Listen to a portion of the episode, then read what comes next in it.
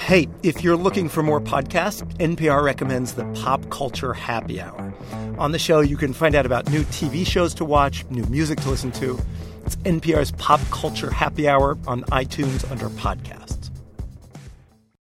Last week, I was in Switzerland, Geneva specifically. And of course, while I was there, I do what you are expected to do when you go to Switzerland I ordered fondue. Just the plain fondue? Perfect. Thank you. It is a weird meal when you think about it, especially as a main dish. It is just melted cheese and stale bread. Like, that is it. It's like something a divorced dad thought up to feed his eight year old. In fact, my waiter even came over with a spoon so I could scrape out the bottom of the pot. The end of the fondue, that one, is uh, the best part of the fondue. Just to scrape off the cheese on the bottom? Yes, because it's so famous in Switzerland. Since I was sadly eating alone, I sat there goofing around on my phone, like trying to answer this question. I was Googling history of fondue. And that's when I learned that this whole fondue thing is not what it seems. The reason I was eating fondue, the reason that I even know about fondue, the reason I actually own an unused fondue pot that I got as a wedding gift, all of this goes back to a shadowy association of Swiss cheese dealers a cheese cartel that basically ruled the Swiss economy for 80 years until fairly recently. The Schweizer Käse Union, which sounds scary until you hear the English translation, the Swiss Cheese Union. The Swiss Cheese Union is at the root of a fondue conspiracy. Hello and welcome to Planet Money. I'm Robert Smith. Today on the show, Swiss cheese. A story about what happens when sweet, well meaning folks decide that the rules of economics do not apply to them, who screw up so badly that they have to force the world to eat gobs of melted fat.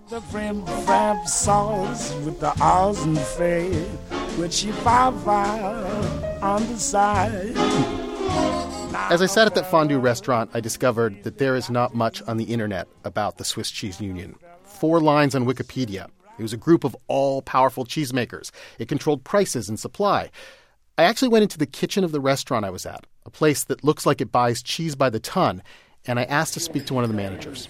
Have you ever heard of the Swiss Cheese Union? No, never. No one talks about the Swiss Cheese never, Union? Never, no. I almost thought the whole thing was a hoax until I started to call various cheese groups in Switzerland.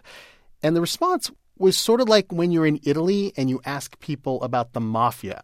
They said, oh, uh, we have nothing to do with the Swiss Cheese Union. That organization, it's defunct. The guys who ran it, they're probably really, really old. We can't help you. I finally reached a guy, a food historian named Dominic Flammer in Zurich, and he said, no, no, I wasn't imagining it. No, they don't want to talk to you because they are the survivors of this Swiss cheese union, more or less. And they know it has a bad reputation when I say when I say I want to talk to you about Swiss cheese yeah. union. Yeah, they don't want to talk about that. Dominic wrote this giant book on the history of Swiss cheese. And even just a small chapter on the Swiss Cheese Union got people upset. I was attacked by uh, old members of the Swiss Cheese Union because I criticized them. But you know, this is. Uh, Wait, what did they say to you? They said I'm not patriotic enough to, to write about Swiss cheese, and uh, that I would not be allowed to to tell this story because I would not help the Swiss cheese makers. But in the end, it's accepted today that I wrote the truth and nothing but the truth. Here is the truth, according to Dominic. Like everything in Europe, the story begins with World War I. Destruction, death, crippled economies. But the Swiss had a very different problem than the rest of the continent. They were neutral in the war they survived World War I just fine. They had this awesome cheese industry still intact, but their customers were gone. Their customers had been devastated. Switzerland exported a lot of cheese before, but uh, in the end of the, the First World War, the, there was wasn't any exportation anymore, and this lasted nearly till the end of the Second World War too. Yeah, the time between the wars was tough. Countries all over Europe were starting to put up trade barriers. The global economy collapsed. The flow of cheese stopped, and Switzerland had to suddenly get by on just selling cheese to themselves, to Swiss customers. Now, usually this would mean that a lot of Swiss dairy farmers and cheesemakers would probably go bankrupt. But Switzerland came up with a way that everyone could stay in business, a way to protect themselves. That was the Swiss Cheese Union. It's what's known as a cartel, an agreement among competitors to stop competing. You've heard of OPEC? It was like that for cheese. Now, the key to operating a cartel is to get everyone on board. You have to make sure Everyone, every cheesemaker follows the rules. So the Swiss Cheese Union took charge. The union set the price for milk. It told dairymen how much milk to produce and who they could sell it to. They told the cheesemakers how much cheese to make and then set the prices for the cheese. And it was also complicated, this cheese business, that they actually narrowed down the number of cheeses that people could produce. Switzerland used to make over a thousand different kinds of cheeses. The cheese union supported seven. Seven kinds of cheese. The big two? One is the Emmental, it's the biggest one with the holes. Uh, the other, the second one, the biggest one and the oldest one is, is the Gruyere. And all this was done, by the way, with the approval of the Swiss government. They even kicked in taxpayer dollars. They subsidized the cheese. The Swiss Cheese Union basically ran every little part of the industry, and no one could afford to cross them. But people did. Dominic showed me the picture of a guy named Sepp Barmettler. He he was the cheese rebel. And Dominic says, you know, he only lives an hour away. You should go visit him. Okay, I'm going to be completely honest with you.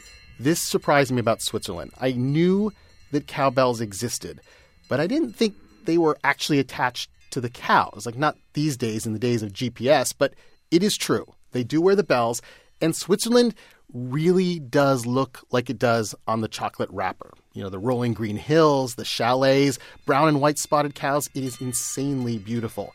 Cows that at this moment seem very much in love with the cheese rebel. These are my girls, huh? Your girls. the cheese rebel brought along his son, Lucas, to help translate. I told him I was still stunned by how beautiful this area was. This is exactly how people picture Switzerland, you know, right? Yeah, yeah, I guess that, that's a touristic uh, marketing thing.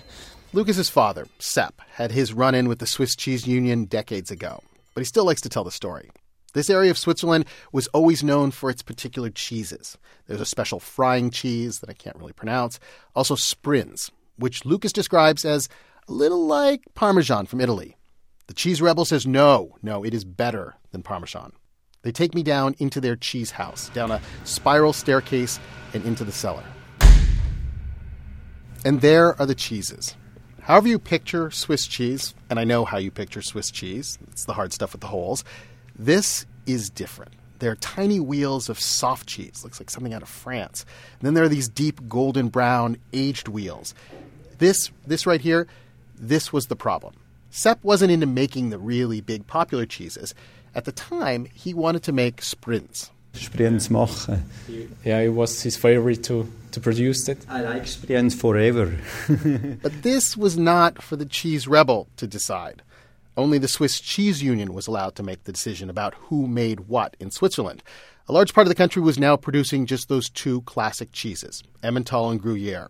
Sbrinz was allowed, but Sepp had to apply to the Swiss Cheese Union in Bern for a license to make the cheese and it took about eight years until he received final um, information from them. Eight years? Yes, eight years. Ja, viele. Applications, yeah. Uh, paper uh, and return and return. Eight years of applications and appeals, and the answer from the Swiss Cheese Union was no. You cannot make Sbrinz. You can't sell it, you can't export it. Why exactly? it's hard to know. In the letter, they said only, quote, you do not fit into the envisaged structures. They say uh, you are too, too little. I, I, I'm too, too, too small, huh? It's worth noting here that Switzerland is, and was at the time, a modern liberal democracy. By this time, it had open competition in banking and high tech industries. But if you wanted to make Sbrinz, then you had to apply for eight years and you had to accept no for an answer. That is the power of a cartel. As for the cheese rebel, at this point, he had nothing to lose. He started to experiment to make these tiny, soft, traditional cheeses that no one had seen or tried for years in Switzerland. And since he couldn't sell to the big distributors or export it, he sold them one by one to hotels and small restaurants. This cheese was called Stanser Fladen, and it would later become famous after the cheese cartel was destroyed and Sepp could export again. But I'm getting ahead of the story because we haven't gotten to the fondue yet. By the 1950s, Switzerland started to export cheese again. And with all these subsidies and everyone making the same identical cheese, the Swiss Cheese Union needed to come up with something new A cheese cartel does not prosper selling little slices for ham sandwiches or crackers. They needed to find a way to get people to eat cheese by the bucket. Dominic Flammer says they looked around and there was this one dish that some small towns in the Alps used to eat. Well, you know, melted cheese always was very popular in the Alps. It was when you when you were producing on an alpine slope uh, uh, cheese in the evening, you had to melt some some cheese if you wanted to have something warm to eat. And in the in the fifties, they found out that if they want to sell uh, the overproduction of Swiss cheese, they started to uh, to search for recipes that could could help to to to sell more Swiss cheese. I'm sure you've already guessed. A big pot of Emmental, perhaps, and Gruyere, stale bread. Fondue was the answer. We could sell it with a traditional uh, story behind it to show that uh, cheese was a very healthy food from the Alps. Uh, they were using the images of Heidi, Heidi Land too, because this was a story everybody knew worldwide because this book was translated and they took this image of Heidi. They, they used it also to make publicity for, for fondue. But I, I don't think that Heidi ever ate fondue if she ever existed. I checked. Heidi is not real. And neither is this over the top enthusiasm for fondue. Dominic told me that Swiss people maybe have fondue a few times a year, definitely in the winter, maybe at a party. But in the Swiss cheese ads, fondue was the life of every party. The Swiss were good looking, they were healthy, shoveling cheese into their mouths. Who didn't want to be Swiss? And I think we can agree that by the 1970s, we were in a period of peak fondue. If you grew up in the 70s, maybe you remember it that little red fondue pot with the color coded forks, the can of sterno, whole contraption gathering dust up in the shelves. This was the glory days for Swiss cheese. The cartel had won. I don't know, I picture them all having like a Swiss fondue party celebrating the victory of Swiss cheese around the world. And perhaps when they were having this party, they did not notice that Switzerland itself was changing. Switzerland was no longer just dairy farmers raising cows. They were scientists making cancer drugs. They were engineers making these cool tunneling machines. And the notion that the Swiss government was spending so much effort and money to help out the cheese union started to bug people. I, guess in the 60s and 70s, uh, the, the, the, the, cheese making in Switzerland, milk producing in Switzerland, costed the Swiss state more than, uh, than the whole cost for the army of Switzerland. They were spending more on cheese than on the army. Yeah, this, yeah, that's what they did. Okay, the Swiss army is not that big. But the point here is that agricultural subsidies were taking up a huge share of the budget. And then we had um, a kind of seri- series of corruption problems within the Swiss cheese union. A big surprise, yeah. As always, you having a monopoly now. So there were literally people who were caught stealing money. Yeah, there were there, there were some. There people were went some. to jail. Yeah, they went to jail. Yeah. By the end of the 1990s, the Swiss cheese union was gone. It was disbanded. The Swiss government continued to subsidize dairies and farmers, but cheesemakers all of a sudden had to compete with each other. I wasn't able to get in touch with any former officials from the Swiss Cheese Union. I did find some cheesemakers who used to be inside the union. Irene and Peter Haslebacher made Emmental during the glory days.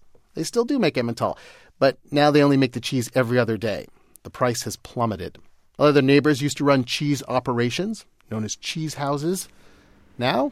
Uh, 150 house who makes Emmentaler cheese. Used to be much more.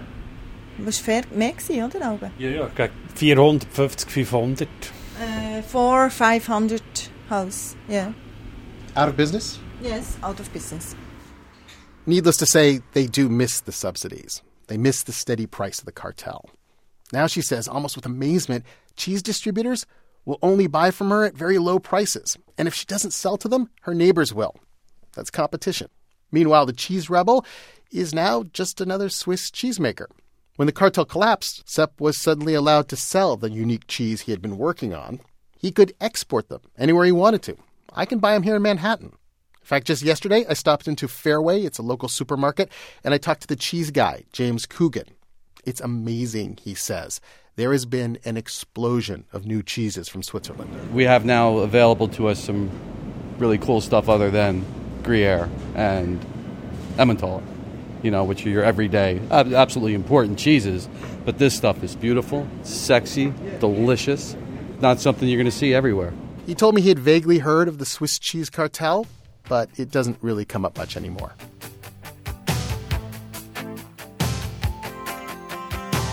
Before you write in to tell me how much you love fondue, I will say, for the record, I finished the entire pot of fondue. I'm not proud of it, but I finished it. It was actually pretty good. If you'd like to write in about anything on Planet Money, you can email us, planetmoney at npr.org. Phia Bennin produced today's show, and Jess Jiang helped out with a lot of the information and finding Swiss cheesemakers. Now that you're at the end of the episode, NPR recommends that you check out Pop Culture Happy Hour to find out about new shows, new music. It's NPR's Pop Culture Happy Hour on iTunes under podcasts. I'm Robert Smith. Thanks for listening.